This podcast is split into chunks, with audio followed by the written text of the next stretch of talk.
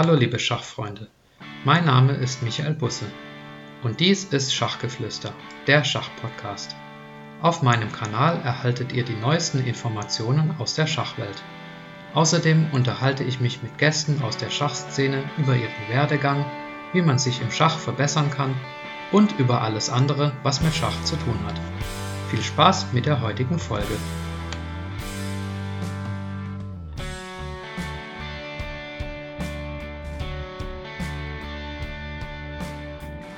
Hallo da draußen, willkommen bei der vierten Episode von Schachgeflüster. Ich fange heute an mit den Neuigkeiten aus unserem Verein. Ich habe bei Flyer Alarm Flyer bestellt, Werbeflyer, die wir auslegen wollen bei diversen Veranstaltungen hier bei uns im Ort. Als nächstes zum Beispiel vielleicht am Weihnachtsmarkt, der findet hier Anfang Dezember statt. Oder auch in der Turnhalle, beim Bäcker oder wie auch immer weil ihr habt es ja schon im letzten Podcast mit Michael Kirsch gehört. Wir wollen ein bisschen Werbung machen und mehr Mitglieder gewinnen. Und da habe ich bei Flyer Alarm selber so ja, entsprechende Flyer gestaltet. Die kosten auch gar nicht so furchtbar viel Geld. 1000 Stück kosten da knapp über 40 Euro. Also für den Preis finde ich das echt in Ordnung. Die Qualität ist auch ganz gut. Ich musste allerdings einmal reklamieren, weil ich hatte als Hintergrund so ein Schachbrett, das so ganz dezent ähm, ja, im Hintergrund war ähm, und das war auf der Vorderseite richtig gedruckt, auf der Hinterseite aber nicht. Und da habe ich eben eine entsprechende Reklamation gemacht, aber das war auch gar kein Problem. Die haben das nochmal neu geschickt, mit Express sogar über Nacht sodass ich am ersten Tag reklamiert habe und am zweiten Tag dann schon die neuen Flyer da hatte. Also es ging wirklich sehr schnell. Und da bin ich mal gespannt, ob das dazu beiträgt, dass wir vielleicht tatsächlich ja, neue Interessenten für unseren Verein gewinnen können. Wir haben dann auch letzte Woche Versammlung gehabt und haben besprochen, dass wir dieses Jahr ein Weihnachtsblitzturnier machen.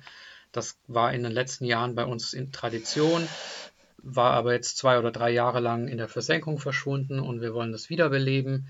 Für mich ist es das erste Turnier dieser Art. Ich bin ja erst drei Jahre im Verein und ich habe mir überlegt, dass ich da so ein bisschen auch Plätzchen mitbringe, damit es schön weihnachtlich wird, weil eine richtige Weihnachtsfeier machen wir nicht und dann nehmen wir den Abend einfach als Weihnachtsfeier. Die Vereinskameraden haben mir dann, haben mir dann was Komisches gesagt, wo ich mich total gewundert habe. Hm, und zwar, dass es beim Blitzschach andere Regeln gibt, dass man den gegnerischen König schlagen kann. Da habe ich mich sehr gewundert, das hatte ich also noch nie gehört.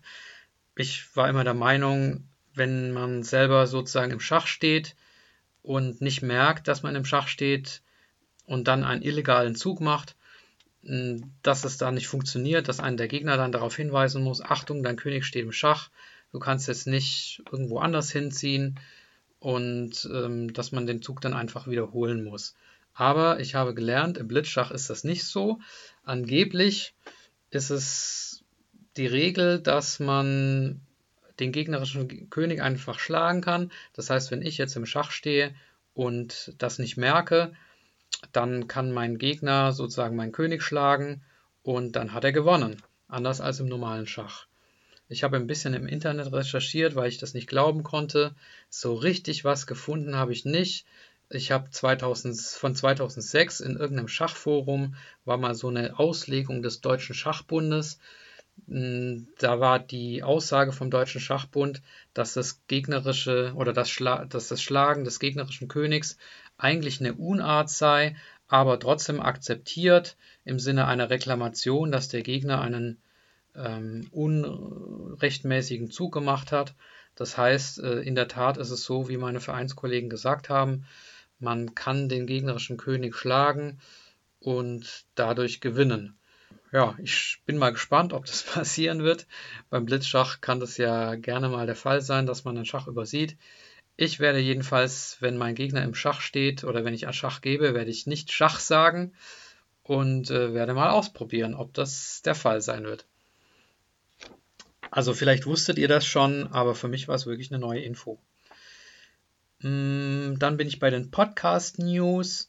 Ich habe in der letzten Folge so ein bisschen rumgeschnitten, vielleicht habt ihr das gemerkt. Ich habe die Folge angehört und mit Erschrecken festgestellt, dass ich 50 oder 60 Mal ähm oder äh gesagt habe. Das muss ich definitiv noch üben und habe dann Ewigkeiten gebraucht, um die ganzen Äs rauszuschneiden. Vielleicht klingt das an der einen oder anderen Stelle deswegen etwas abgehackt, also sorry dafür. Ich werde mich bemühen, dass ich diese Äs und Ms weglasse, damit es ein bisschen flüssiger klingt alles. Aber ich hätte mir das auch vor, leichter vorgestellt, so frei zu reden.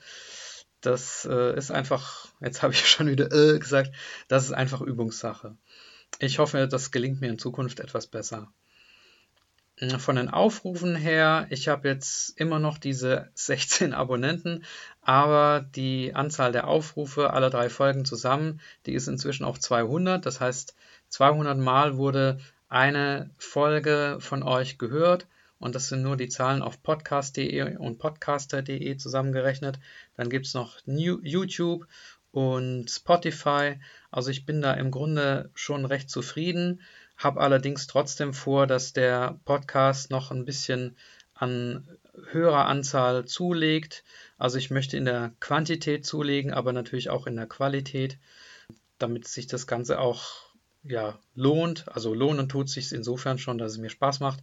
Aber ja, wie gesagt, man strebt ja immer nach einem besseren und deswegen möchte ich das noch ein bisschen wachsen lassen. Ich habe auch die Vereine bei uns im Bezirk mal angeschrieben. Also wer von euch gerade reinhört, Mitglieder des, äh, der Schachverbände oder Schachvereine im Bezirk 8 in Hessen, äh, willkommen. Und ich freue mich, dass ihr reinhört. Gebt mir Feedback auf schachgeflüster.gmail.com oder indem ihr auf YouTube die Folgen kommentiert. Da freue ich mich drüber. Ja, das sind die Podcast-News. Dann bin ich bei den allgemeinen Schach-News. Ich bin jetzt in Facebook in so einer Schachgruppe drin und da kriegt man auch immer so ein paar ja, interessante Infos. Ein Facebook-Nutzer hat auf einen neuen Film hingewiesen. Es gibt ja immer wieder mal so Schachfilme. Der bekannteste ist wahrscheinlich ähm, Searching for Bobby Fischer. Dann gibt es Magnus, der Mozart des Schachs. Und vor kurzem auch im Kino Queen of Cutwell diese ugandische Schachspielerin. Und jetzt gibt es also einen neuen Schachfilm mit Gérard Depardieu, der heißt Das Wunder von Marseille. Da geht es um einen kleinen Jungen aus Bangladesch, der nach Frankreich geflüchtet ist und eine besondere Begabung für Schach hat. Und er trifft dann auf Gérard Depardieu, der also sein Mentor sozusagen wird in Frankreich und versucht, diesen Jungen aufgrund seiner Schachbegabung vor der Ausweisung nach Bangladesch zu retten und er bringt ihn dann zur französischen Meisterschaft. Und ja, den Rest möchte ich natürlich nicht verraten, also schaut den Film ruhig an. Ich habe bisher nur den Trailer gesehen, sah ganz interessant aus, aber ja, ich weiß nicht, ob ich jetzt dazu komme, ihn anzuschauen, aber ich dachte, es ist auf alle Fälle mal eine Erwähnung in dem Podcast hier wert. Was das Turnierschach angeht, letztes Mal hat ja die Schach-Europameisterschaft angefangen, beziehungsweise ich habe euch über den Zwischenstand informiert. Für die Deutschen sah es dann auch richtig gut aus. Die haben also um den Sieg mitgespielt. Leider, leider haben die Deutschen dann die letzten beiden Partien gegen die Ukraine und England verloren. So hat es am Ende zum zehnten Platz dann noch gereicht. Die Damen sind 20. geworden und bei beiden hat Russland gewonnen, also Gratulation den Russen zum Doppelsieg bei den Schach-Europa-Mannschaftsmeisterschaften. Beim Chess 960 oder Fischer Random Chess hat die Weltmeisterschaft stattgefunden, das Finale. Ich hatte ja auf Magnus Carlsen getippt, aber natürlich habe ich mich geirrt. Wesley So hat also Magnus an die Wand gespielt und ist überzeugend äh, Weltmeister geworden. Ich weiß jetzt nicht genau das Ergebnis, aber auf jeden Fall hat Wesley so mh, überragend gespielt und Magnus wirklich keine Chance gelassen.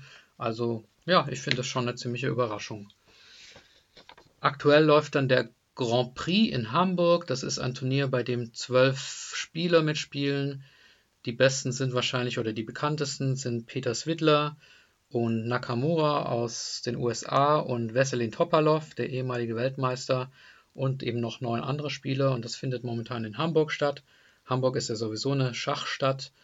Da ist ja nicht nur ähm, Chess 24, sondern auch früher schon Chessbase ist dort entstanden und insofern ist es der passende Rahmen für so ein Weltklasse-Turnier, das da gerade stattfindet. Parallel ist in Bukarest ein Turnier, das zur Grand Chess Tour gehört. Im Schnellschach und im Blitz findet das statt. Unter anderem spielen da Fabiano Caruana, Vichy Anand, Anish Giri und ja, ratet mal, wer in einer, in einer Schaupartie den ersten Zug mit Caruana gemacht hat. Niemand Geringeres als Boris Becker. Wer hätte das gedacht? Ja, ich bin mal gespannt, wer da gewinnt. Im Schnellschach ist ja, ähm, ja, ich weiß gar nicht, wer der Favorit ist. Nakamura hätte ich jetzt gesagt, aber der spielt ja nicht mit. Der spielt ja parallel in Hamburg. Äh, schauen wir mal. Ich glaube, Caruana ist nicht so gut im Schnellschach. Aber ja, das ist ja manchmal so ein bisschen vom Zufall abhängig auch, wer da gewinnt bei Schnellschach und Blitz. Mein Ding ist es nicht. Ich mag lieber klassisches Schach. Aber ja, es ist schon so eine Art andere Disziplin, würde ich sagen. Ich euch eins noch nicht vorenthalten. Ich habe heute zum ersten Mal von einem Schachcomputer namens Square Off gehört. Oder vielmehr muss man sagen, ein Schachroboter. Das ist also ein Roboter oder ein Computer, der aussieht wie ein ganz normales Schachbrett. Man zieht also ganz normal und irgendein Mechanismus ist da drin, ich weiß nicht, ein Magnet oder sonst wie, mit dem der dieses Schachbrett, also die Züge des Computers mechanisch ausführen kann. Ne? Also wie wenn man einem Gegner gegenüber sitzt, der die Züge macht, so sieht es aus, dass diese gegnerischen Züge von Geisterhand durch den Computer gemacht und gesteuert werden. Das sieht also richtig spooky aus. Ich habe mir das mal auf YouTube angeschaut. Man braucht dazu eine App, mit der das gesteuert wird. Und die eigenen Züge macht man so, dass man auf das Feld draufklickt. Also das Feld, von dem man die Figur zieht und das Feld, auf das man die eigene Figur stellt, sodass der Computer den eigenen Zug erkennt. Und dann rechnet der und durch irgendeinen Mechanismus in diesem Schachbrett, wahrscheinlich wird es ein Magnet sein, ich weiß es nicht, zieht dieser Computer dann die ähm, Schachfiguren. Und ja, zum alleine spielen ist es sicherlich nicht schlecht. Oder zum Beispiel kann ich mir auch vorstellen, wenn man das im Schachverein anschafft, ist es sicherlich ganz interessant. Wir haben manchmal das Problem, dass wir eine ungerade Zahl sind, fünf oder sieben oder neun Leute und dann müssen immer drei zusammenspielen. Und wenn da einer so einen Schachcomputer hätte, gegen den er spielen kann, der sozusagen die Figuren selbst bewegt, das fände ich schon ganz cool. Aber grundsätzlich spiele ich nicht gerne gegen Computer. Ich weiß nicht, wie es euch geht. Auch Magnus Carlsen zum Beispiel hat mal, man mal gesagt, ähm, die Computer, die sind alle so doof, selbst wenn sie richtig gut spielen. Also mir macht das keinen Spaß, aber so ein, so ein selbstziehender Schachcomputer, also das fand ich irgendwie ganz interessant. Das wollte ich euch mal sagen. Heißt also Square Off und also Off mit zwei F. Und ja, ihr könnt ja mal reinschauen, ob ihr euch dafür interessiert. So, und dann wollte ich ja noch mit euch eine Runde Blindschach spielen. Dieses Mal wollen wir mal vom Läufer weggehen und den Springer ins Spiel bringen, um mit dem Springer eben die Felder zu visualisieren. Auch da wichtig, welche Felderfarbe, aber vor allem eben ja die Felder sozusagen sich gedanklich vorstellen zu können. Da ist der Springer durch seine Art eben zwei Felder in die eine Richtung und eins in die andere Richtung zu ziehen, ist da eben einfach die beste Figur dafür. Ich weiß nicht, ob wir die ganzen Übungen die ich mir aufgeschrieben habe, jetzt alle heute schaffen oder dann im nächsten Podcast. Aber ich würde sagen, ich fange einfach mal an und ich schummle natürlich und mache hier parallel ein Schachbrett auf, damit ich euch hier keinen Unsinn erzähle, denn ihr wisst ja, im Blindschach bin ich auch nicht der Meister. Das ist ja hier alles selbst beigebracht und ich äh, werde versuchen, euch das auch so Stück für Stück ähm, die Übungen schwerer zu machen. Für diejenigen, die da drüber lachen und die das alles schon können, sorry, aber wie gesagt, der Podcast ist eigentlich in erster Linie für die, ja, für das untere Vereinsniveau oder mittlere Vereinsniveau gedacht. Und äh, ihr könnt ja einfach vorspulen auf das Interview oder eben euch darüber freuen, dass die Übungen so einfach sind. Ähm, die erste Übung besteht darin, ihr nehmt den Springer auf das Feld, hm, sagen wir mal D5 und ihr sagt jetzt einfach alle acht Felder auf. D5 hat übrigens welche Farbe? Weiß, genau. Ihr sagt jetzt alle acht Felder auf, auf die der Springer sich bewegen kann. fangen wir links unten an. Von D5 kann der Springer nach B4, das sage ich euch vor. Und jetzt sagt ihr bitte gegen den Uhrzeigersinn alle Felder auf, auf die der Springer von D5 aus springen kann.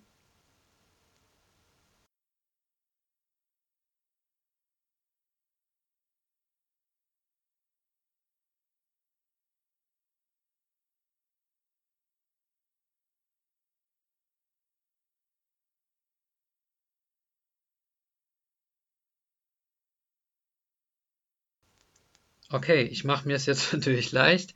Die Felder sind Springer B4, Springer C3, Springer E3, Springer F4, Springer F6, Springer E7, Springer C7 und Springer B6.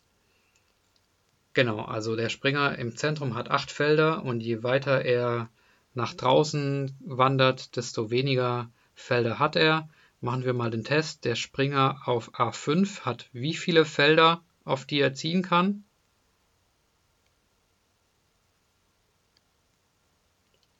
Vier Stück, genau. Von diesen acht Feldern, in die ein Springer normalerweise ziehen kann, hat er nach links hin keine Felder zur Verfügung, nur nach rechts hin, also sind es vier. Und der Springer auf G1 hat wie viele Felder?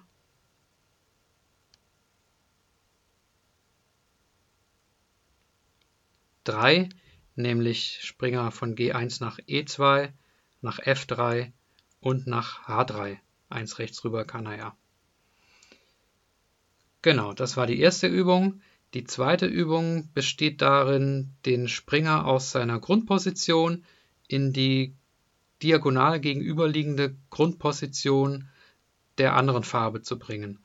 Also Beispiel, bringt mal den Springer von B1 nach G8, also den weißen Springer B1 auf das Feld des schwarzen Springers G wie Gustav 8. Auch gar nicht, dass ihr lange rumrätselt, sondern die Message besteht eigentlich darin, dass der Springer tatsächlich auf kürzestem Wege nur vier Züge braucht.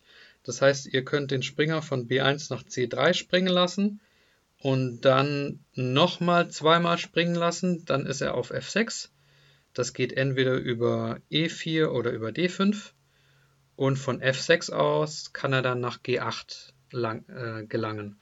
Also mir war das vorher ehrlich gesagt gar nicht so präsent, dass der Springer diagonal mh, hm, ja, mit vier Zügen auf das Feld seines diagonal gegenüberliegenden Springers kommen kann. Ähm, aber ist ja eigentlich klar, wenn man zum Beispiel den Springer auf C3 hat und der Gegner hat ihn diagonal gegenüber auf F6, dann wirken beide Springer auf dieselben Felder.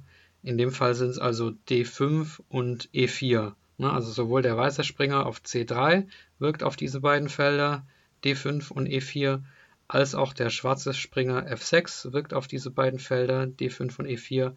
Und das bedeutet, dass ja, der Springer eben mit vier Zügen diagonal auf das Feld seines diagonal gegenüberliegenden Springers gelangen kann.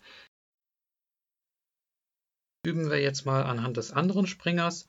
Versucht mal in vier Zügen den Springer G1 diagonal gegenüber auf das Feld des Springers B8 zu bringen. Es gibt dafür zwei Wege und da gebe ich euch mal kurz Zeit, um den Springer darüber zu bringen. Gedanklich oder sagt es euch laut vor.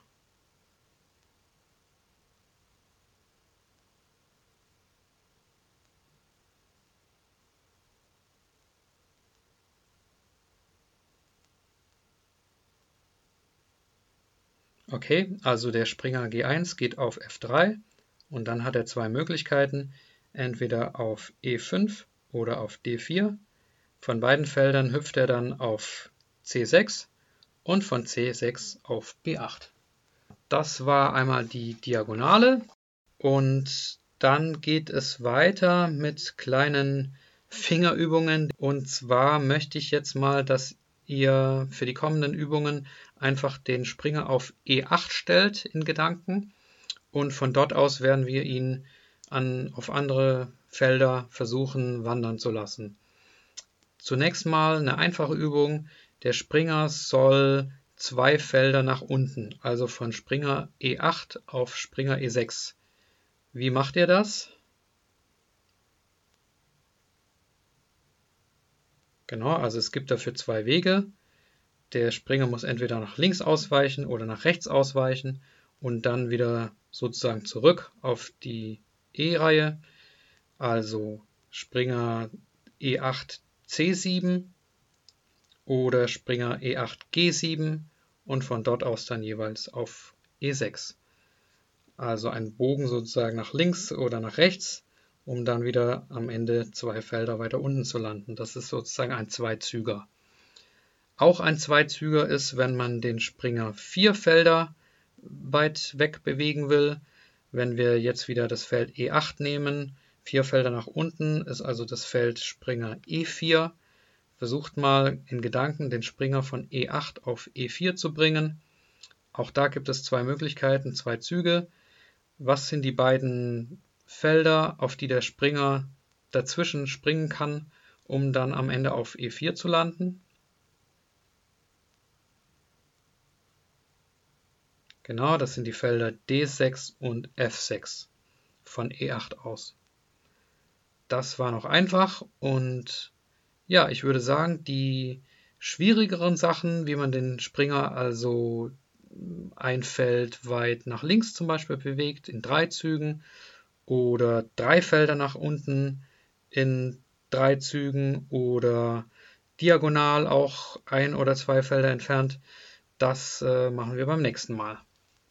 So, und jetzt wünsche ich euch viel Spaß. Jetzt geht es weiter mit, den, mit dem Interview. Mein Vereinskollege Karl-Heinz ist äh, in Kürze bei mir und ich sage schon mal bis dahin. So, hallo liebe Schachfreunde. Ich sitze jetzt hier mit meinem Vereinskameraden Karl-Heinz Kober. Karl-Heinz, herzlich willkommen. Dankeschön. Du bist jetzt hier im Interview bei Schachgeflüster. Hast du sowas schon mal gemacht in dieser Art oder ist das für dich was Neues? Das ist für mich was total Neues. Das habe ich noch nie gemacht und ich äh, freue mich darauf, das mal äh, zu erfahren. Ja, Karl-Heinz, du bist ja, wenn, wenn, ich so sagen darf, schon ein Urgestein dieses Vereins. Ähm, was meinst du, wie viele Schachpartien hast du in deinem Leben schon ungefähr gespielt? Oh, das ist eine schwierige Frage. Da müsste man mal, ich würde mal sagen, 40 Jahre oder 35 Jahre multipliziert mit na, 52 Wochen multipliziert mit zehn, na, fünf Partien und dann kämen wir ungefähr auf den Wert. Da kommt schon eine ganze Menge raus. Da, wow. Ähm, wie kam es denn eigentlich dazu? Wie hast du mit Schach angefangen? Was waren deine, deine Anfänge ganz früher? Als 14-Jähriger waren wir so eine Gruppe von Jungs, die so eine Art Wettbewerbsreigen gemacht hat mit Sport, mit allen möglichen anderen Dingen. Und eine, eine Disziplin war Schach. Und dabei habe ich Schach gelernt, aber sage ich mal auf eher niedrigem Niveau. Aber immerhin musste ich dann die Figuren ziehen und es fing mir an Spaß zu machen. Aber da gab es eine große Pause, wo ich eigentlich gar nichts mehr gemacht habe. Und später in, in, in der Schule, in der, in der sagen wir, Hotelfachschule, ich war in der Hotelfachschule, da habe ich einen gefunden, der mich herausgefordert hat mit Schach und der mich eigentlich äh, ausgebildet hat. Wir haben dann nächtelang Schach gespielt. Und dann gab es noch eine größere Pause und dann war ich mit Familie und Arbeiten so eingedeckt, dass ich gar nicht mehr zum Schachspielen kam. Bis mal der Vereinsvorsitzende, der bei uns äh, äh im Haus tätig war, der mich angesprochen hat, ob ich nicht den Schachverein in, in Kesselbach kommen wolle. Und dann sage ich, ja, warum nicht? In welchem Jahr sind wir dann jetzt?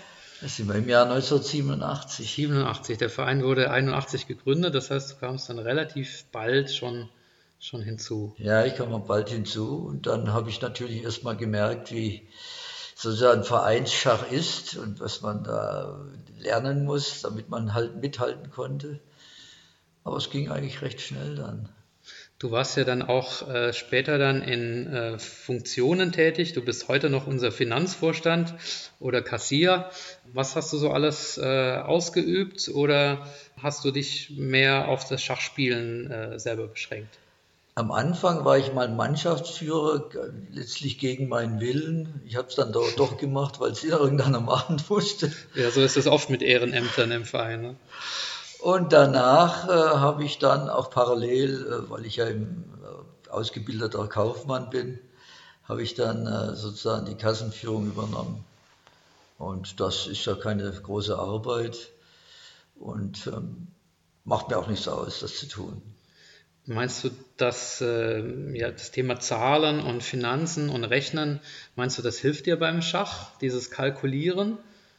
Ja, es ist eher, es ist eher das Bedürfnis, komplexe Dinge aufzulösen. Das hat man ja öfters mal in Rechnungswesenfragen, wenn man irgendwelche komplexen Sachverhalte aufklären muss. Und, dieser, und dieses, diese, diese Neugierde, was die Ursache sein könnte, das ist, glaube ich, auch ein Aspekt beim Schach, dass man rauskriegen will, was ist der beste Zug oder was hat der Gegner im, für der Gegner im Schilde. Und das äh, hat einen eine bestimmten Zusammenhang gibt es da zwischen mhm. den beiden. Ja. Da sind wir schon bei der grundsätzlichen Frage, was, was ist Schach, was kann Schach? Ist Schach für dich Sport, Spiel, Kunst, Wissenschaft? Wie würdest du es äh, klassifizieren?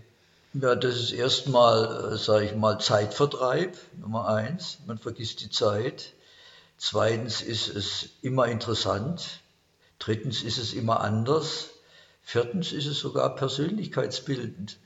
Man muss äh, Schach mal auch mal verlieren können. Man muss mal die, äh, sagen wir, die Stärke der anderen schätzen. Man muss äh, Geduld haben. Man muss die Zeit einteilen und so weiter. Das ist, sage ich mal, eine relativ umfangreiche Anforderungspalette, die wir so haben ja, mit dem Schachspiel.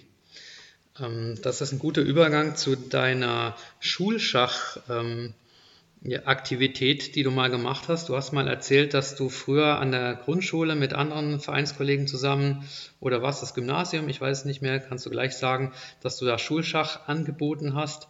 Waren das gerade diese, diese äh, Dinge, von denen du gerade gesprochen hast, ähm, die dich bewogen haben, das den Schülern näher zu bringen, dass sie auch sozusagen diese Fähigkeiten äh, erlernen? Oder was war so, da so die Motivation für dich? Ja, das war, die, die Jungs haben sich genau im Gegenteil, waren meistens Jungs, die haben sich genau gegenteilig verhalten.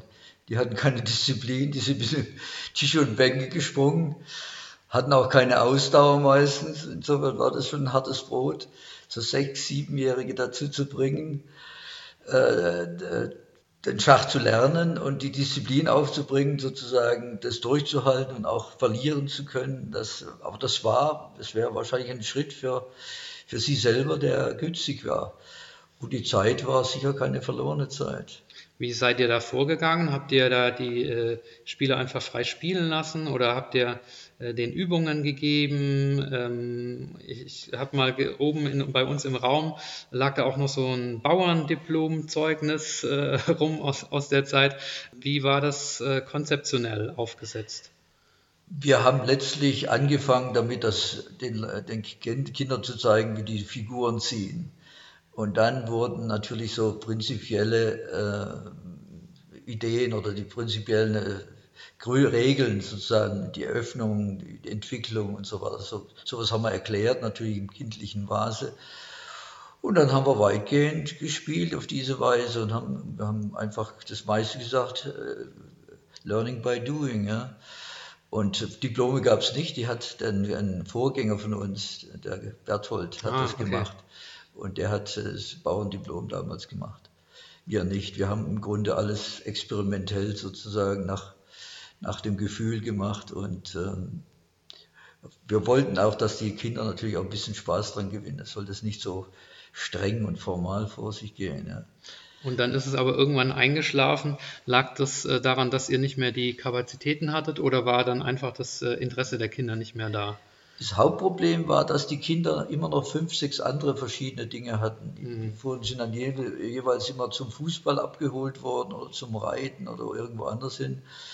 Und irgendwann hat sich dann äh, sozusagen äh, die, diese, die, die anderen Aktivitäten haben gewonnen und dann waren wir dann irgendwie nur eins, zwei, dann und dann haben wir das irgendwann aufgegeben. Ja. Ja. Schade, eigentlich schade. Ja. Das ist natürlich sehr schade. Man muss aber auch sagen, ihr hattet da auch durchaus Erfolg. Also wenn ich an, an einen jungen Spieler denke, ähm, der hier bei uns äh, letzte Saison noch bei Punktspielen ausgeholfen hat, der, der Bruno, ich glaube, ja. den Namen darf man sagen, ähm, der ist ja aus eurer ähm, Aktivität entstanden und ich glaube, der eine oder andere, selbst wenn er jetzt nicht mehr im Verein spielt, ähm, ja, bringt es jemandem was, wenn er als Kind mal Schach gelernt hat.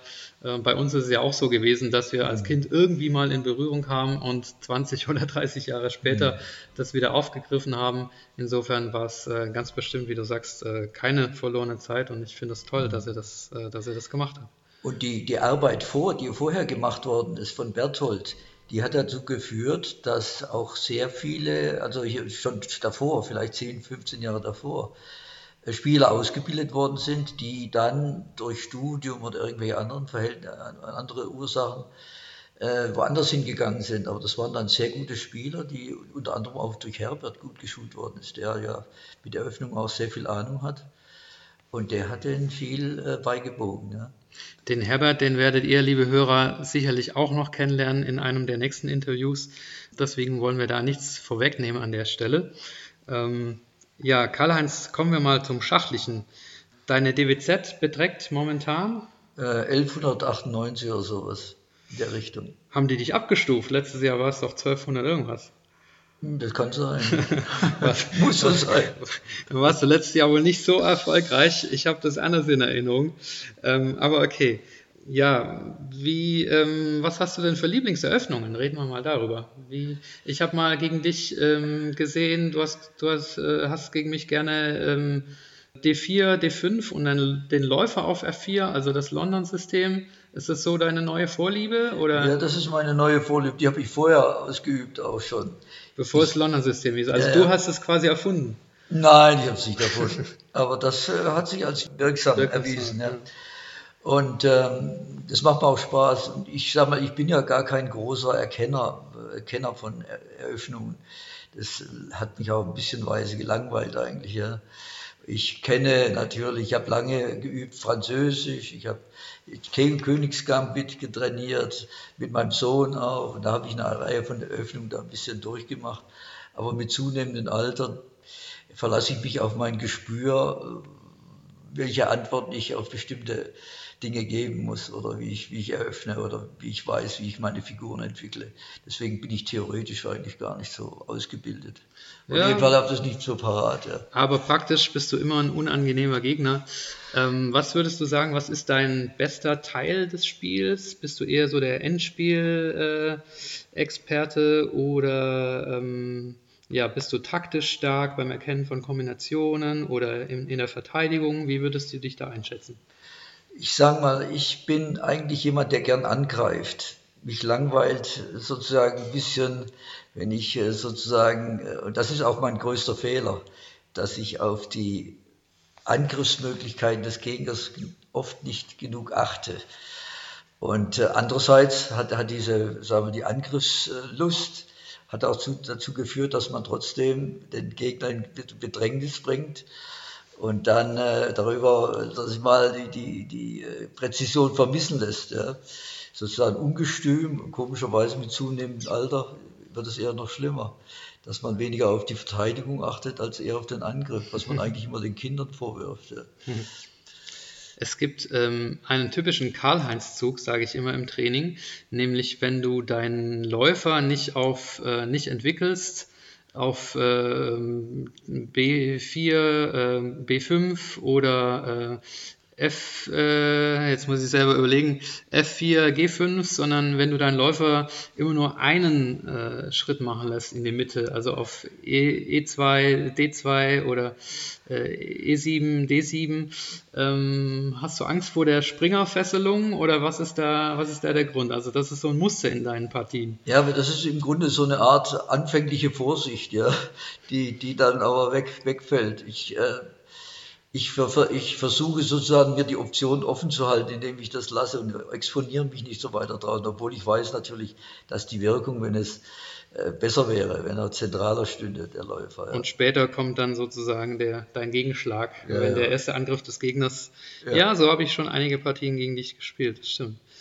Gibt es eigentlich eine Lieblingspartie von dir, an die du dich äh, so erinnerst, an einen ganz tollen Sieg, äh, den du gelandet hast, äh, oder eine, eine schöne Mattkombination? Gibt es irgendwas, was noch in deinem Hinterkopf ist? Ich habe noch eine, ja, eine leichte, ich habe mal gegen, ich mein höchster DWZ-Zahl war ja 1450 oder sowas, vor 20 Jahren vielleicht.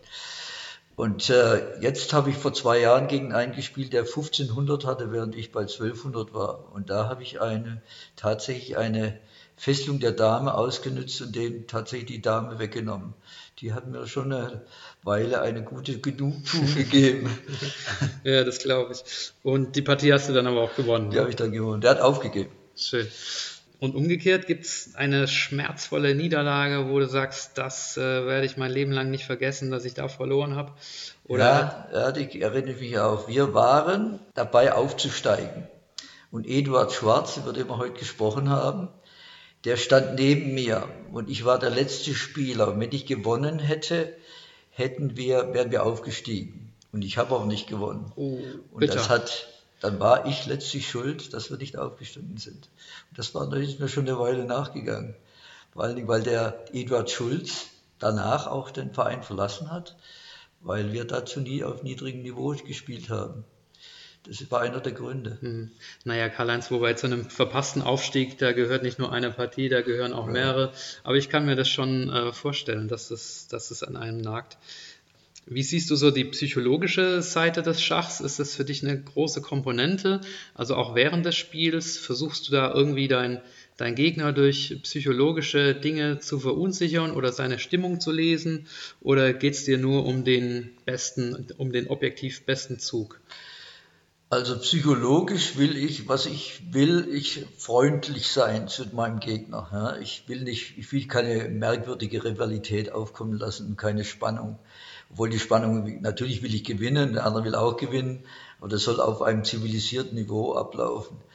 Und deswegen mit zunehmendem Alter werde ich sozusagen, sag ich mal, bremse ich meinen Ehrgeiz in gewisser Weise und sage ich mal, es ist wichtiger, dass man äh, fair miteinander umgeht und dass man äh, auch noch Spaß an der Sache hat.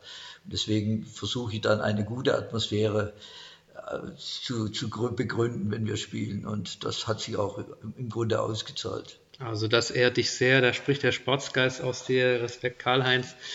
Trotz des äh, nicht mehr ganz so vorhandenen Ehrgeizes hast du noch, ähm, falls man das überhaupt so sagen kann, Ehrgeiz hast du ja schon noch, aber was hast du denn so für Ziele im, im, im Schach noch? Willst du dein äh, Niveau äh, behalten oder geht es dir einfach nur um ja, Spaß an der Freude? Hast du noch sozusagen inhaltliche Schachziele?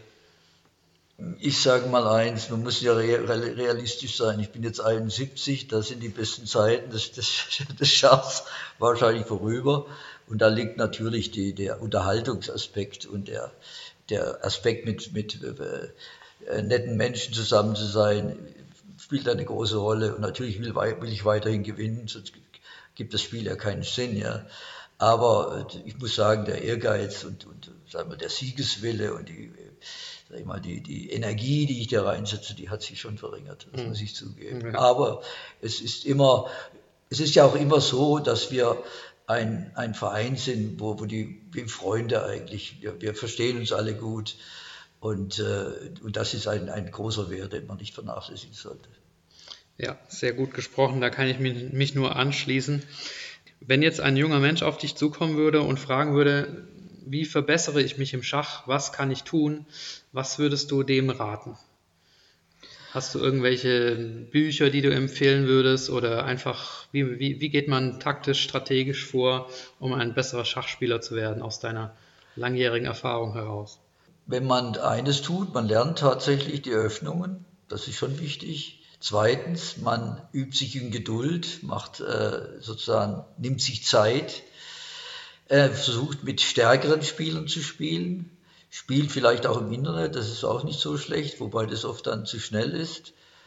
Und äh, ich sage mal, da gibt es auch zum Beispiel, habe ich mich auch oft mit, mit Schachrätseln in Zeitungen beschäftigt, wo dann ein, eine knifflige Situation war, wo man entscheiden musste, welche, welchen Zug der beste ist. Und das ist auch immer sehr unterhaltsam. Diese Dinge summiert ist, glaube ich, das, das äh, richtige Mittel, um besser Schach spielen zu können. Du hast von Internet gesprochen. Ähm, spielst du da auch oder überlässt du das der jüngeren Generation? Nein, ich spiele in der Schacharena, wenn ich mich mal langweile. Ah, okay. dann Dann äh, ne, oder abends, nachts, da mache ich das ab und zu mal, wenn ich nicht schlafen kann, dann spiele ich in der Schacharena. Also für die, die es nicht kennen, schacharena.de, das ist äh, auch eine Seite, ähm, bei der man ganz ja, problem, unproblematisch gegen andere Gegner äh, antreten kann. Ähm, spielst du da immer so Blitzpartien oder was ist deine bevorzugte Zeit? Ich spiele immer zweimal 15 Minuten. Das ist immer. Warum, warum, warum genau das? Boah, das ist irgendwie die Zeit, die man am besten, aber sag ich mal, das entspricht meinem, meinem, meinem Bedürfnis zur Zeit am besten. Okay. Die Zeit. Also länger wäre mich, äh, würde mich äh, langweilen, sage ich mal. Wie viel Zeit äh, investierst du denn so insgesamt ins Schach? Also montags unsere Trainingsabende, ja. die eine oder andere ähm, Partie auf, auf der Schacharena. Kommst du sonst noch äh, zu irgendwelchen Aktivitäten? Außerhalb des Schachs mache ich natürlich viel. Ja. Okay, erzähl mal so ein bisschen, was machst du noch? Ja, ich meine Hobby, ich, ich laufe jeden Tag sechs Kilometer, wow. fast jeden Tag. Dann bin ich im Gospelchor, da singe ich, das ist mal auch meine Leidenschaft, meine zweite Leidenschaft. Dann male ich, auch Ölgemälde, natürlich dilettantisch, aber das macht auch sehr viel Spaß. Dann habe ich diverse äh, Aktivitäten. Ich bin im, äh, im, sag ich mal, in einem Kinderhof, äh, Kinderheimprojekt in Ecuador als auch Buchhalter. Ich mache auch Spendenquittungen, führe die Buchhaltung von diesem äh, gemeinnützigen Verein und das macht mir auch viel Freude, dabei zu sein. Da ist auch eine Gruppe von Leuten, die da zusammenarbeitet. Das heißt, und das Privatleben ist ja auch noch da. Also du bist im, mit Freunden. im Unruhestand sozusagen. Ja, genau. Sehr schön. Karl-Heinz, meine ähm, Interviewliste ist zu Ende. Gibt es noch irgendwie was, was du der Schachwelt äh, mitteilen möchtest? Ja, ich kann nur sagen, Schach ist ein faszinierendes Spiel. Es gibt quasi kein Spiel, das dem anderen gleicht. Es ist unheimlich variantenreich. Wenn man, wenn man Schach spielt, dann geht man auf, dann vergisst man sich selber und, und äh, reduziert sein ganzes, äh, sein ganzes Bewusstsein, seine Wahrnehmung auf das Spiel. Da kann man Dinge vergessen, wenn der Tag mal bescheiden war, dann kann man äh, mehr oder weniger ausspannen in gewisser Weise. Und insofern ist diese, dieser Sport oder dieses Spiel ist schon faszinierend. Und deswegen äh, werde ich das auch nicht aufgeben. Also ein Plädoyer für das Schach. Karl-Heinz, letzte Frage. Wie stehst du zu Blindschach?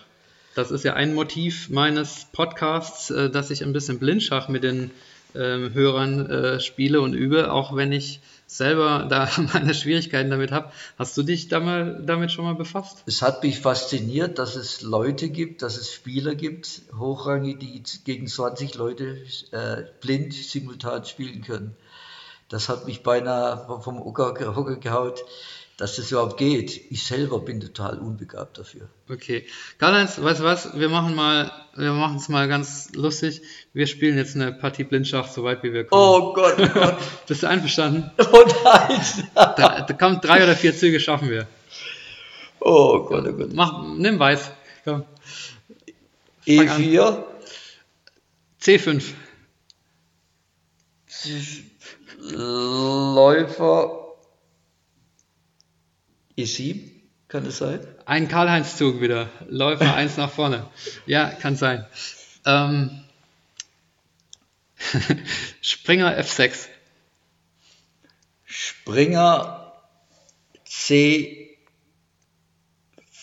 ist es ja. C3 3, ist es. C3. Springer C6. Ich weiß schon nicht mehr. Lass es lass mal sagen, das schneide raus. nee, das, das, das wird nicht rausgeschnitten, das lassen wir, das ist sehr authentisch. Okay. Ich, ich danke dir für deine ähm, Einblicke in äh, dein, deine Schachkarriere und deine Einsichten. Mich hat insbesondere dein, dein Sportsgeist äh, wirklich beeindruckt. Also der Karl-Heinz ist so wirklich eine tolle Schachpersönlichkeit hier und er ist einer von denen, die mir das äh, hier sehr leicht gemacht haben, als ich vor drei Jahren in den Verein gekommen bin. Da kann ich nur sagen, vielen Dank. Und ja, an euch, liebe Hörer, wir sehen uns oder hören uns vielmehr bei der nächsten Episode. Und äh, bis dahin wünsche ich euch viel Spaß beim Schachspielen und bis bald.